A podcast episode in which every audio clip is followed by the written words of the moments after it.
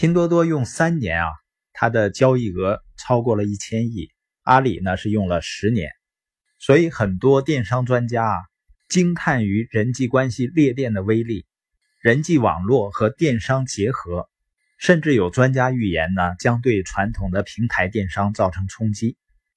一些主流的电商呢也纷纷布局社交板块。那社交电商呢，它其实是电商的一种新的衍生模式，是基于人际关系网络，借助社交媒介。像微博呀、微信、抖音，通过社交互动，然后呢产生交易，可以说呢它是电商和社交媒体的结合，以信任为核心的社交型交易模式。所以从这个角度来看呢，很多的微商啊，它根本不属于社交电商，因为它只有电商，没有社交。因为真正的社交电商，它是建立在关系的基础上，这个关系呢不一定是非的强关系。也许是中关系或者弱关系，但是最起码呢得有关系。通过社群呢，就是把志趣爱好相投的人聚到一起，那么大家呢就有关系了。今天呢，我们重点看一看社交电商为什么会兴起。首先呢，就是在运营的机制上，社交电商具备了传统电商不可比拟的优势，就是裂变。我们知道传统电商它革了传统零售的命。但是它的软肋呢，在于需要千方百计的引流。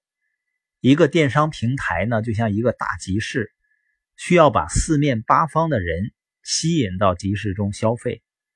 消费者之间呢，很难相互传导。主流电商的运营成本跟获客成本现在是越来越高，流量转化率呢也整体走低。我们都知道，互联网思维的核心词呢，就是流量、流量、流量。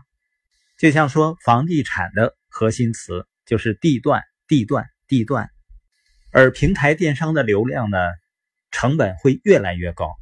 那社交电商呢，它不需要集中引流，它把大集呢变成无数个分销站点，每个站点呢都在利益的驱动下自动的引流。实际上呢，也就是说把一些平台的消费者转变成合伙人。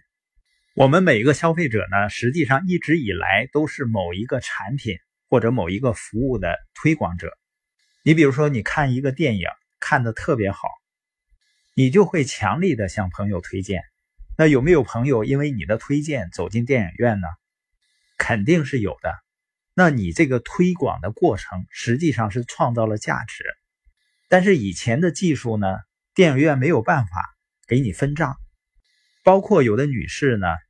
用了某款护肤品，效果非常好，你也会向周围的姐妹分享，但获益的呢只有商家和厂家。而今天呢，由于技术的进步，反正呢这些平台要想获得流量都需要成本，一些电商呢就把引流的任务啊交给他产品的粉丝或者呢平台的爱用者。比如说呢，如果你注册成为某电商平台的微购店主。也就是他的合伙人，你会获得双重身份：消费者和分销商。当你通过微信朋友圈分享电商的爆款产品的时候，每成交一单呢，你可以即时获得利润。由于是爆款嘛，它在品牌上和价格上极具竞争力，产品品质也好，那你的朋友也愿意参与。